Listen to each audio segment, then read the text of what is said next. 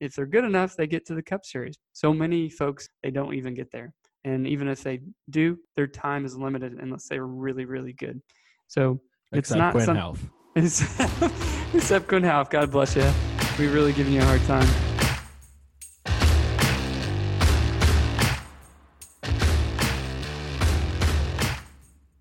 Welcome to Going In Tight. Coming out loose.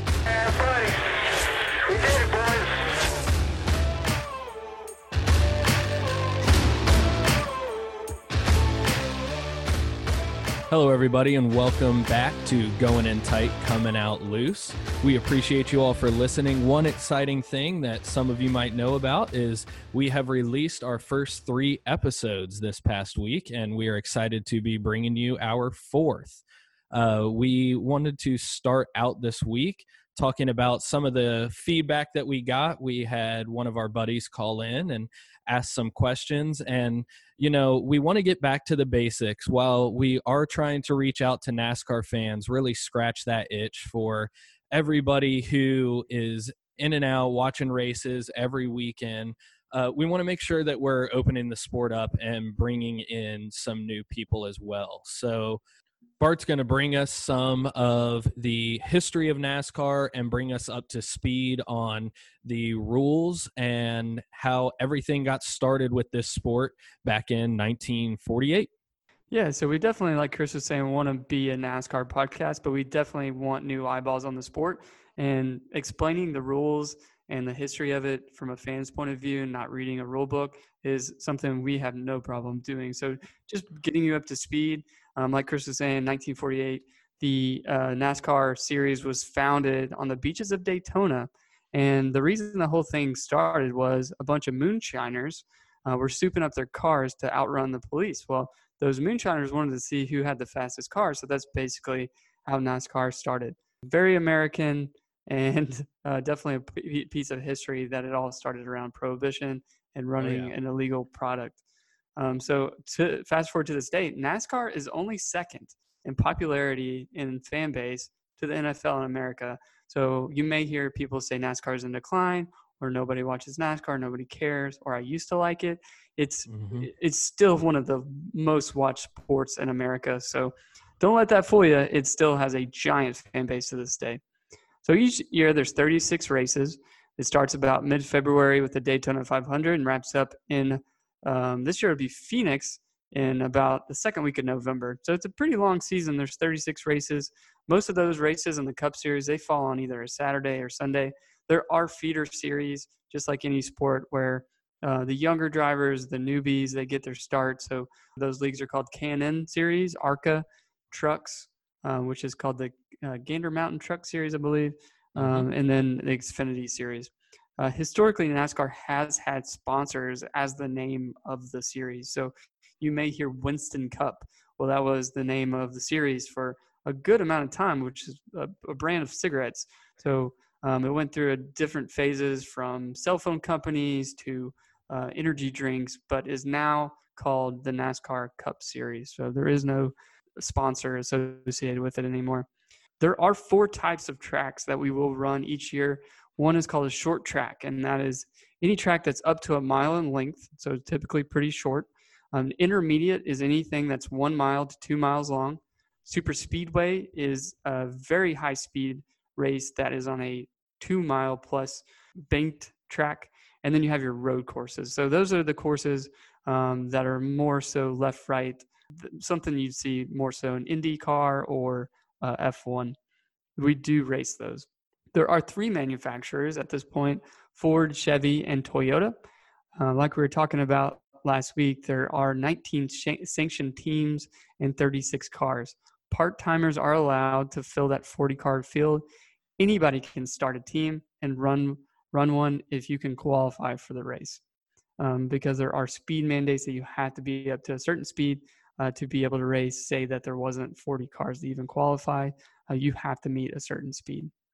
Manufacturers often work together, but ultimately they are competitors. Same with teammates. They often work together. You'll see them work together in strategy, but ultimately they're competitors. So there comes a time in the race where they will not work together. It's every man for themselves. A team cannot run more than four cars. So most of them have one to two. It's a lot of money to field a car. Uh, so you, there's only, I think, maybe three, two or three teams that actually have four cars in, on their team. Uh, most drivers, like anything, they start at the very bottom. So they're going to start at the local track that's right down the road from you. And that could be a variety of things from go karts or dirt tracks or midgets, quarter midgets, modified, open wheel modifieds. Um, there's a variety of different racing that people get their start in, but ultimately they work their way up, find their way to asphalt eventually. And if they're good enough, they get to the Cup Series. So many folks, they don't even get there. And even if they do, their time is limited unless they're really, really good. So it's Except not Quinn some, Half. except Quin Houff. God bless you. We've really given you a hard time.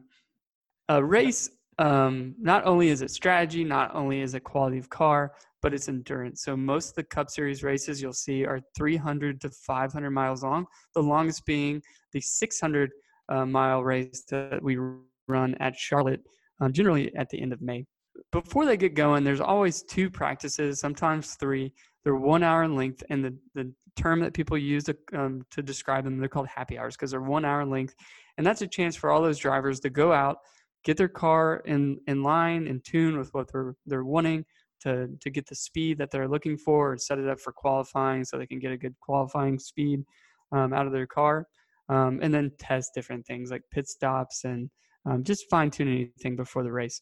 During the COVID um, pandemic, there hasn't been any practice, there hasn't been any qualifying. So it's really been interesting to see who that doesn't really matter much to, to folks and then who that really has been impacting. After they do those practices, they will qualify. They generally have one one or two laps depending on the size of the racetrack, and that time sets the field of 40. So the pole is the first position. You'll hear somebody won the pole. So that is somebody who got the fastest lap uh, during the qualifying stages. Um, there are points for a variety of things um, during a race. There are three stages. So the race is cut into three sections. This is relatively new for NASCAR. It's only been around maybe three or four, three or four years. Mm-hmm. And the race uh, itself is going to be like 30 30 90 or 60 60 120 something like that. So there's those two stages give you the effect of a finish um, which is in my eyes more exciting. Um, some people don't feel that way um, but people are more competitive at the end of that stage because there are points associated with the top 10 drivers who finish those stages. So first stage second stage and then the third stage will conclude the race there's a ton of strategy around this. So pit stops, um, you're getting tires each time, sometimes not. Sometimes you get two tires. Um, it really depends on the track and how much wear and tear is coming out of those tires and how well your driver is able to take care of those. Um, you can make adjustments on the car. You'll hear people talk about wedge adjustment or the splitter. They're all just changing little things on the car to make it either loose, um, less loose, or more tight um, so they can get around the racetrack in, in a comfortable way where they find speed. Um, and then gas. Sometimes gas doesn't matter. Sometimes it does, especially in longer tracks. So you'll see a lot of drivers, they'll shut off the engine during uh, caution laps. And that's in order to conserve fuel, which is all around strategy. Should you pit? Should you not? Um, it really um, is a huge driver in, in the race itself. Um, the pit crew itself is mostly former athletes, um, a lot of football players involved these tires are very heavy. So you're throwing them around, their pit stops um, can take anywhere from 12 to 17 seconds, which is crazy if you think about what all they're doing and how much practice and coordination goes into that. So that is a big piece of winning the race is making sure that you're choosing the right strategy and all the pieces of the puzzle are coming together. Drafting and aerodynamics play a huge role at tracks. So drivers' understanding of these aspects of racing, of this aspect of racing, can really impact um, where a driver finishes. You'll see different drivers who've really cracked the code on short tracks, um, but they cannot race a super speedway to save their life. So um, figuring out how to draft and use the air uh, to move your cars around and um, pick up speed and slow someone down is really important that you figure that out there is a regular season to this. So February through August is a regular season. Once August hits this year, it'll be Daytona. That will be the final race of the regular season. So 16 cars, the top 16 cars in points, they will go into the playoffs. And each three races, four drivers will be dropped up until the final race in Phoenix, where four drivers will be left. And um, whichever driver of that group of four finishes uh, the best, then they are the winner of the Cup Series. So um, this is how I would want to be explaining the sport. There's definitely so many small details and diff- different things you would find out over a period of time of watching. Um, but this is just getting you up to speed on on how the sport works and all the details and the rules and regulations and how it all works. Yeah, and you know, I think that's a perfect synopsis Bart of how racing got started and it kind of shows how things have evolved. The the other question that we had come in from uh, our caller Travis was he wanted to know who we should be follow or who he should be following uh, after you and I talked about you know your fandom for Chase Elliott, my fandom for Jimmie Johnson, and then uh, we were both talking about how we're kind of uh, Hendrick guys, and so we root for those guys if our driver hasn't made his way uh, to the top of the pack. So yeah, and I get that question a lot too with different friends that I I try to poke into to watching NASCAR races. They they want to know who they they need to root for, and ultimately it's really up to them. But um, I will say the sport as a whole and watching it, and the enjoyment that you're going to get is so much better when you have a driver to root for. So it's Absolutely. really important when when you become a NASCAR fan or watch a race that you have somebody that you want. And like I was saying in a previous episode, I can appreciate most drivers. So when I see uh, Martin Truex Jr. win or I see Kevin Harvick win, it doesn't necessarily grind my gears too much, but it's it's just part of it. You're not going to see your driver win every race, but you don't hate everybody in the sport. Um, but there are some key components that I think there are when it comes to figuring out which driver that you like. So for me, I look at dedication. So how hard did they push to get to the top? Are they putting in the time? And did they put their pay their dues in the lower tiers to really prove themselves that they are a quality driver? So I like to see somebody who's really put in the time. They're not riding on their name or riding on somebody that they know uh, right. to get them up into the, the higher tier the level of skill. So, uh, how adaptable are they? Um, can they be consistently good at every track, every type of track that we go to? Like I was saying, so I want to see that. I don't want to like a driver who's only good at super speedways um, because there's only really four of those a year, really right. two. Uh, so it it would really uh, be pretty depressing to see that. What team are they on? So what team do you like? We like Hendrick, but I don't dislike other teams. I like Stewart-Haas. I like to see them do well. I like mm-hmm. Tony Stewart growing up.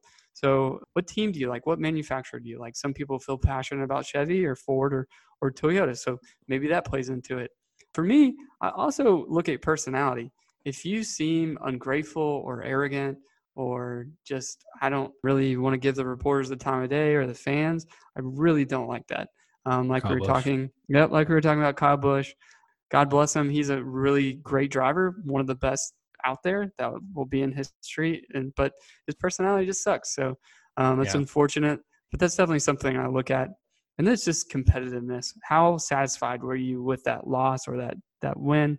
I liked. I always liked Kyle Larson as a driver. I thought he had a lot of skill. It's unfortunate to see him fall out of the sport for an unfortunate slip of the tongue, uh, but the right thing to do from all parties. Um, but for him, for me, I never felt as though he really wanted to be there. Um, right. When he lost, when he won, it just wasn't like he was excited. His his heart and his head seem to be more so in dirt track racing. Um, a whole so, lot of enthusiasm. Yeah, things like that um, really play into what where who I like and who I dislike and who I choose to root for. Yeah, and I think you hit the nail on the head with your description and all of that kind of bundles up why you like Chase. Um, my one suggestion would be choose somebody that has some longevity in the sport. So, mm-hmm. um, you, you, all heard me mention the first race that I went to was the Cracker Barrel Country Store 400 uh, in Atlanta and Kevin Harvick won that. Um, Kevin Harvick is still in the sport today and is with a different manufacturer, and so it's it's nice to choose somebody who you know is going to be a part of the sport. Once I got back into it, I started back in Jimmie Johnson, and three years later, he's now retiring. So I've got to figure out who's filling the space in my heart and also filling the space in his car. Um, so, yeah, I mean, uh, I think you're right, Bart. It's not a decision that we can make for anybody, but you'll hear us mention guys like Ryan Blaney, who drives the number 12 car. Um, just a guy that we really, really like. Um, fun personality. Uh, we probably like him a little bit more because he's friends with Chase guys like Alex Bowman, he races for the same team that Chase and Jimmy do. He drives the number 88 car, which Dale Jr. used to drive. And he just seems like a fun guy, always likes to post stuff of himself partying after he wins. He's got a couple wins now. So uh, just choosing guys that you know are going to be there for the long run is my advice after choosing the guy that decided to retire after you know I started following racing again and then uh, I I think choosing somebody who you know that you can just get back based on their personality as well is is always is always going to help out. Yeah, so great questions, great suggestions. So we hope that's helpful and keep them coming.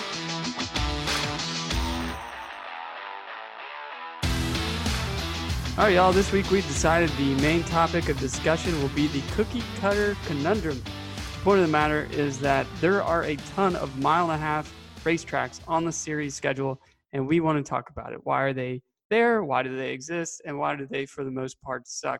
All in the hopes that we can give some good solutions to NASCAR who we think will be listening to this episode uh, to change some things to make them better. We put together quite the spreadsheet uh, to figure this out. So, like I was saying earlier, there are four types of tracks.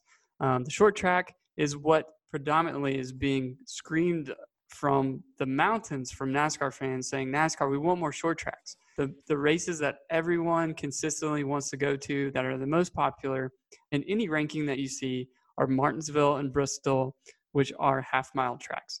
Um, those are the shortest tracks that we have on the series. Richmond, Dover, Phoenix are all in New Hampshire are all under a mile or a little over. And then you have Darlington out on an island by itself that's a about uh, one and fourth miles long. But then you have eight tracks that are all one and a half. They're basically Charlotte made over um, for the most part. They're all quad mm-hmm. ovals or tri ovals, um, essentially the same.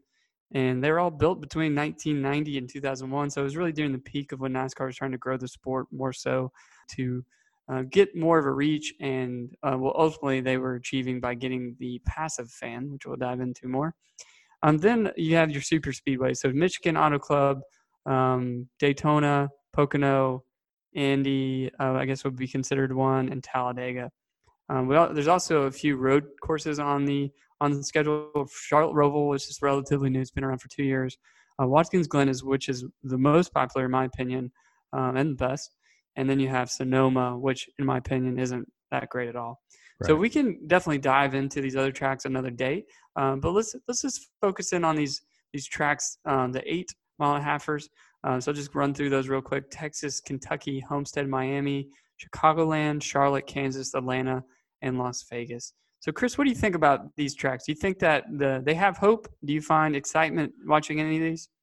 Um, I think the only reason that I find excitement in it is because one's close to me. Um, you know, I'm right down the road from Kentucky Speedway, but I think, like you said, it really is. You know, it's tough because they're um, you know, after 2000 um, or after, you know, the late 90s when these started being built is when it started to become more expensive to build these tracks. Um, there's not really one that piques my interest other than the one that's 30 minutes away from me but I, I, think we really do have a conundrum. It's they've invested, NASCAR's invested a lot of money, SMI's invested a lot of money in bringing these new tracks around. So, is there something that we can do to these mile and a halfers that makes them more interesting? Yeah, and I think uh, for the most part, I believe, I think it was last year. I can't even keep my years straight anymore, but um, the year that basically the teams wanted NASCAR to have a one size fits all package. Yep. Uh, so you saw that back uh, spoiler on all the cars, which was about a mile high. Um, it was the size of a guardrail or Peyton Manning's forehead or anything that, that's large. That, gets, that, brings in fans. Yeah. Peyton Manning's so, forehead brings in. so it was giant, but that only really gave a benefit to the super speedways and drafting. Um, it right. kept the, the cars on the ground and kept their speed up. But for the mile and a half tracks, you couldn't pass for anything. So right. for the mile and a half speedways and the short tracks, it really ruined it. Um, so they learned that there cannot be a one size fits all. For, so for the past year, I guess that was in 2018, 2019, um, we saw a lot better racing. I can remember the Busch brothers racing to the finish at Kentucky. That was super exciting. I remember, I believe it was uh, Kyle Busch and and uh, Kyle Larson fighting for the end at Chicagoland. Mm-hmm. Um, so I do remember some speedway, some of these mile and a halfers that have brought something exciting uh, to the end. Charlotte does from time to time um, bring excitement, um, but I just can't remember anything off the top of my head from Texas that's recent. Homestead Miami is kind of a snooze fest, in my opinion, oh, yeah. for the last race or the second to the last race of the year. Atlanta is super rough and generally pretty spread out. So I know there's so mm-hmm. many different components that go into this. When they were building it, I know they had the business of it in mind. So how many people can we fit in the stands? How many people can we fit in the infield? It's definitely about getting a return on your investment when you're spending $300 million to build a track. Um, there's definitely the reach of making sure that um, we're all of our tracks aren't in North Carolina and Tennessee Absolutely. and Virginia right there in a central location. You want to make it easy for anybody throughout the country to be able to go and, and watch those. Also the weather. You can extend the season having a earlier start and spending the first few races out um, or first in Daytona and then going out into the west in Phoenix, Las Vegas, and California where the weather is a little better in February and March. Um, so there's so many different components that go into that, along with the contracts they signed with these mm-hmm. tracks for a good amount of time. NASCAR does now own a majority, or not, I don't know about a majority, but maybe half of the racetracks. Yeah. Um, as they merge with IC, um, ISC. So there is a lot of money tied up there in the business of it and the infrastructure. Uh, so there's definitely some components there, but I would say they're doing the right thing by changing the car setup so that it is adding some more excitement. Um, recently, at the last race in Pocono and some other races that we've seen this year, um, they've been putting down the PJ4, which is a, a some sort of chemical component that adds grip to the racetrack, which keeps drivers uh, speed throughout the corners. Uh, so it right. keeps them together in packs, which has add, added more excitement. So I would say that that definitely is something that NASCAR is looking into to make racetracks better. But ultimately, and I think NASCAR hears this and they're seeing it, is you're going to have to do something different. So it doesn't mean throw these tracks away. You spent all that money, you want a return on investment, um, but there will come a time where you're going to have to figure out what to do with it. Do you reconfigure it? Do you make it shorter? Do you make it a right. road course? Um, do you repave it? Do you add some banking in? I mean, what is it that you could do to potentially make this track more exciting? Um, because that's ultimately what the fan is wanting. Um, they want I know NASCAR wants to take feedback from the teams and they want to take feedbacks from the driver. Um, but at the end of the day, um, the the people that keep this sport going are the fans. So if they're not seeing exciting races and exciting tracks, then it's just not something that I see as sustainable uh, for for the future of NASCAR and keeping the same tracks that people don't really enjoy over and over. Right. Well, there you go. You know, I think I think you make a good point there, Bart. And I one of the things that I saw and I was listening to an interview that was done on another podcast was the interview done with the owner of uh, SMI and talking about the different changes, like trying to figure out how to condition tracks and try to come up with a, a, track like the Roval. And I know as as we were looking into all these different tracks, a track like Vegas does have an inside road course. Um, there's definitely something to be said for the finesse that goes into the road courses. And I was thinking about it as we were looking at all of them, and my first inclination was to say, well, we could just add a road portion to each of these, and then every track becomes a roval. And then I sucked myself into the same thing that NASCAR did of creating something that looks alike, and then everybody's going to get tired of that. I think you made a good point. We can't just throw them away. So, what do we do to these tracks? to make them so that that people want to enjoy it more. Yeah, and another point is that I don't know that they have to be four or five hundred miles long. I know that uh, mm-hmm. the whole point of this is finding a driver it's the best of the best. So they can race short tracks, intermediates, uh, road courses and they can drive super speedways. They're the best at all of it. They can race anything that there is, and there is that endurance component to it. Um, and also the fan getting their money's worth. And when they come Mhm. watch a race, they want to see a race.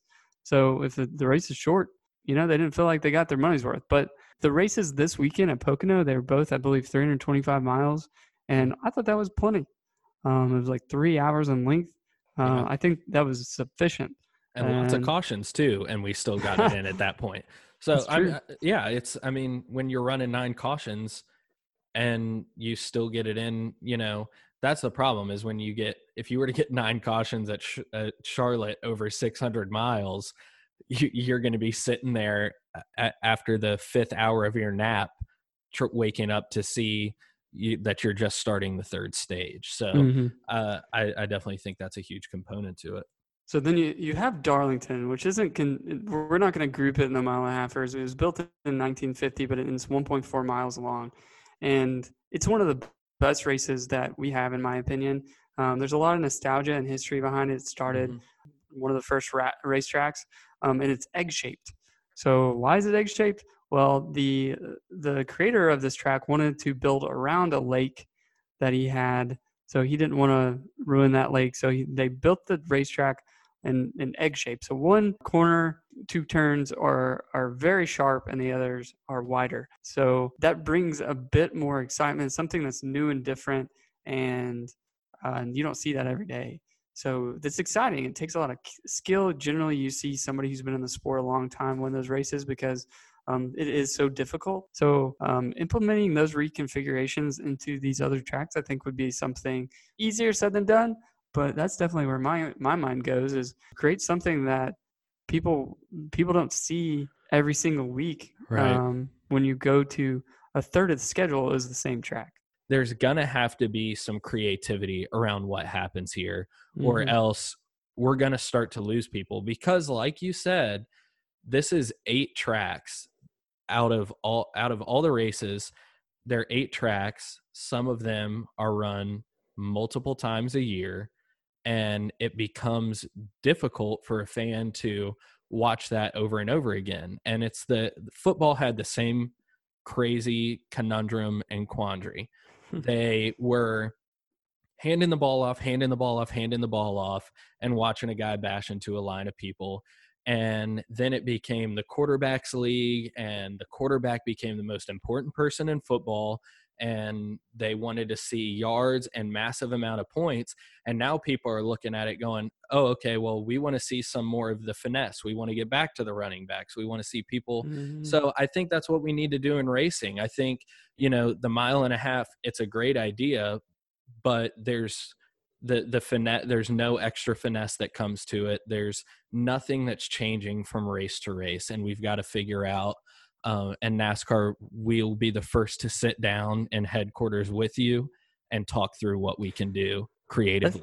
at yeah, that's a- That's a really great point on the football. Is, is we want to see a mix of, of stuff, and we want to see excitement. Mhm. Um, because I do think there is changes you can make to make them exciting. While the mile and halfers get a bad rap, it's not even the worst track on the schedule, in my opinion. I think Mhm. that's Auto Club Speedway. I've never seen an exciting race there. right. Cannot think of one exciting thing that's ever happened there, besides the fact that they can go like five wide if they want wanted to. I think. Um, Sonoma comes to mind recently. I think it was Martin Truex Jr. who won the last Sonoma, and he was like 27 seconds ahead of the the next car right.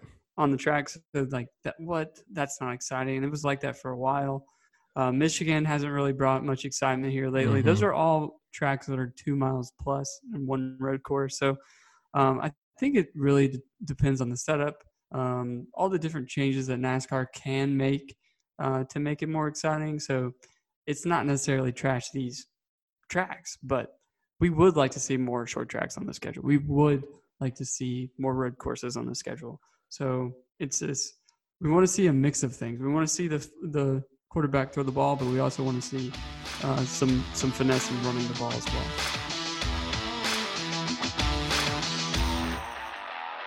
So that was a great discussion around the cookie cutter conundrum. Ultimately, I do think that we want to have a whole segment on putting together our perfect schedule. because there's so much that we really didn't get into. We're just highlighting primarily mile and a halfers, uh, but more to come there. Yeah, yeah, we'll we'll definitely do an episode around our ideal schedule. What race do you have going on behind you there? That is the 1994 Brickyard 400, first one ever at, at Indy. Nice. You know who won? No, I don't know who won. You want to guess? Not at all. I don't want to guess. Oh, okay. Surprise. Speaking of not taking drivers who got there by their money, I'm just kidding. I'm poking fun. Moving on, everybody, we're going to talk a little bit about the double header that we had never seen before in NASCAR that happened this weekend in Pocono. What do you think, Chris? Did you like it? I really enjoyed it. Not only the double header, but uh, we mentioned it last episode five races in three days. That is something that I don't know that we'll ever see again, at least at the same track. But the double header was awesome. I think it brought great racing, like we talked about some of the changes that they made. I think they they absolutely killed it. Fun to see Kevin Harvick get his first win at Pocono after 38 tries. So he's now one for 39. And then Denny Hamlin, who seems to always find a way, he got his fourth win of the season. Yeah, Denny Hamlin's having a heck of a year. So is Kevin.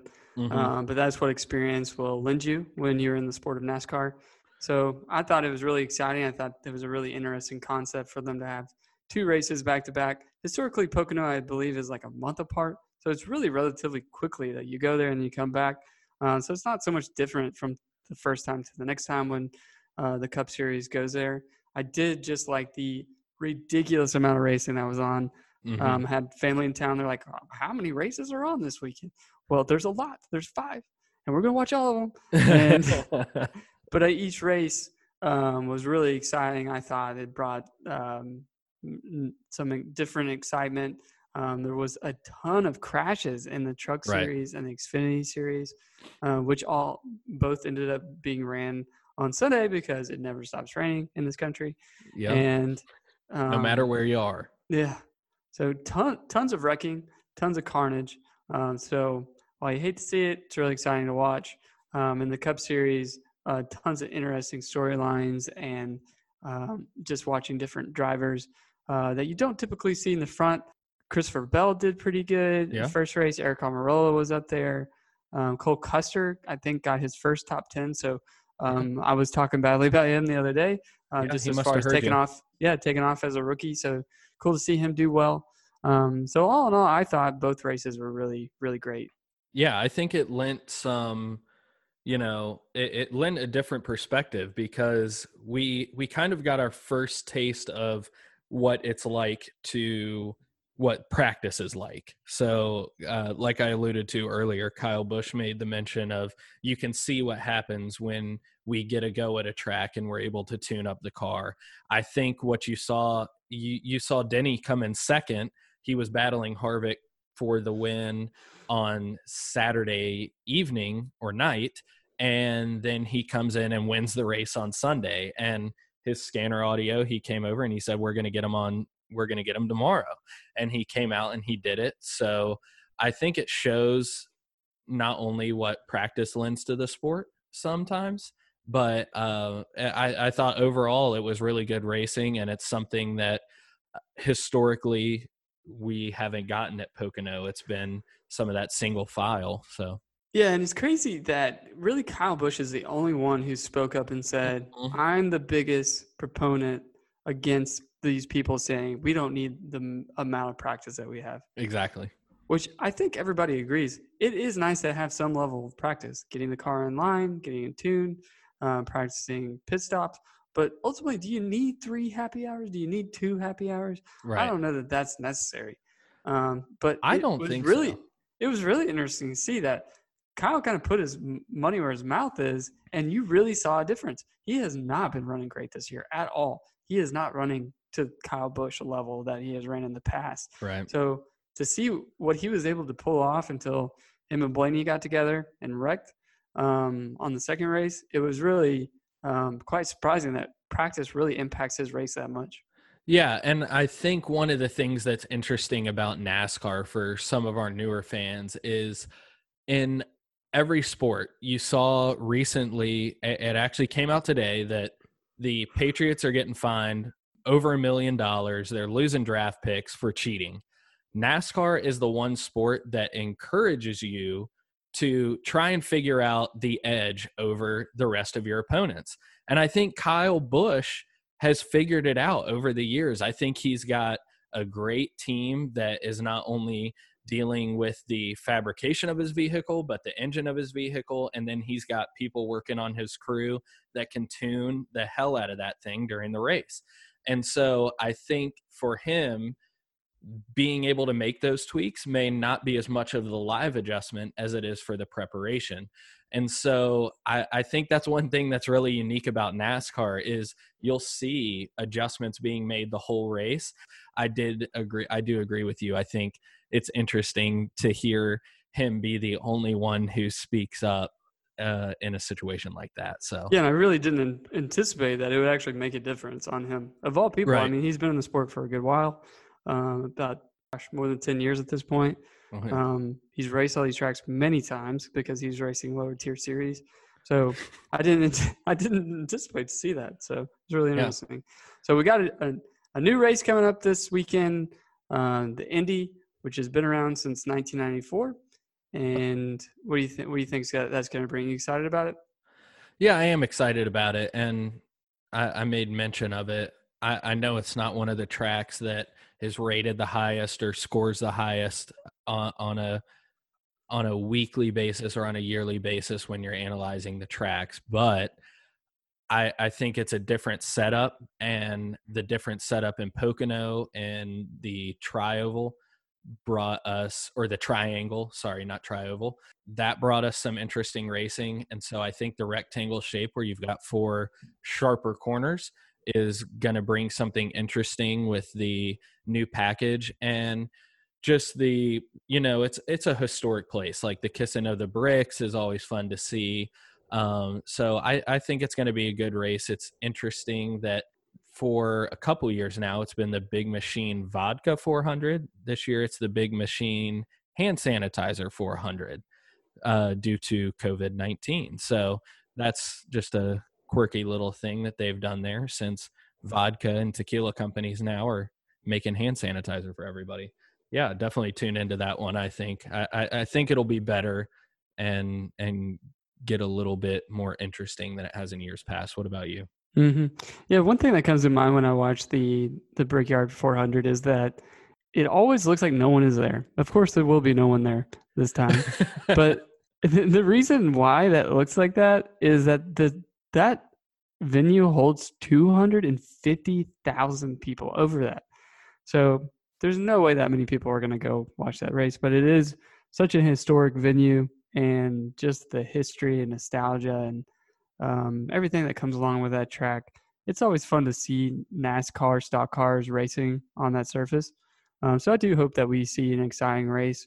Also, I'm excited just for the future of, of that track. Penske, yeah, um, which is a an owner of uh, Joey Logano, uh, Brad Keselowski, and Blaney. Yep. Um, so he owns an IndyCar series yeah. and uh, just a large entrepreneur businessman. So cool to see him buy that and see what uh, his knowledge of NASCAR uh, can can bring to the overall benefit of what we can see there in the future.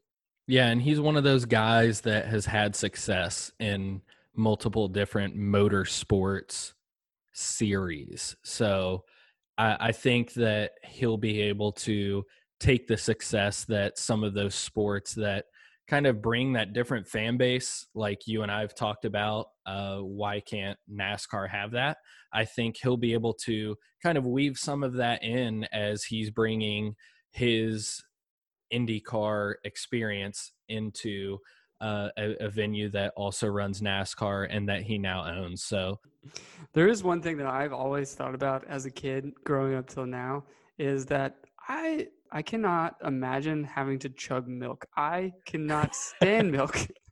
After and, you've been in a car that's 120 degrees for three oh hours. Gosh, oh I can't even God. watch. I don't even want to want to watch people drink milk, let alone have to drink milk.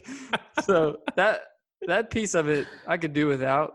But I, I always thought that as a kid. I was like, I want to be a race car driver, but man, I'm gonna have to fake drink that milk. That is a little bit disgusting. Um, yeah. So So stay tuned for that this weekend. Uh, It's on Sunday, July 5th. And if you're looking for it on TV, it's not going to be on Fox or FS1. Uh, this week is switching over to NBC. Uh, so check a, uh, check in on NBC for that, not NBCSN, but NBC. Um, they'll, they'll go back to Fox until the, I believe it's the Chicagoland races when they generally switch over. So you've heard us talk a little bit about um, IndyCar, Formula One, um, in some of our episodes, the fan bases and the difference in perception. What are we looking at talking about next week, Bart? I think we're going to dive into that. I think we just fully get it out of my system because I can't stop comparing the 2 Mhm. Uh, so we just compare what F1 is and what NASCAR is. Uh, obviously, F1 is is international. Uh, Mhm. They have one race in Texas and um, in the U.S., but ultimately they're all over the place in countries that I honestly have no idea where they're at. So we we're gonna dive in to what F1 is, how they are so successful, um, and maybe how NASCAR can take some successes they've had and some plays that they've had and implement them within the sport to to drive up the the fan base and the attendance within the United States. So we're going to dive into that next week. Um, just have a discussion around um, what F1 d- does right, what they do wrong, what, what we think that NASCAR can take away from it. yeah, and then we'll let you know who has chugged milk and kissed bricks at that point too. So Not me. that is all we have for you all today. We thank you all for tuning in, as always, to Going In Tight, Coming Out Loose.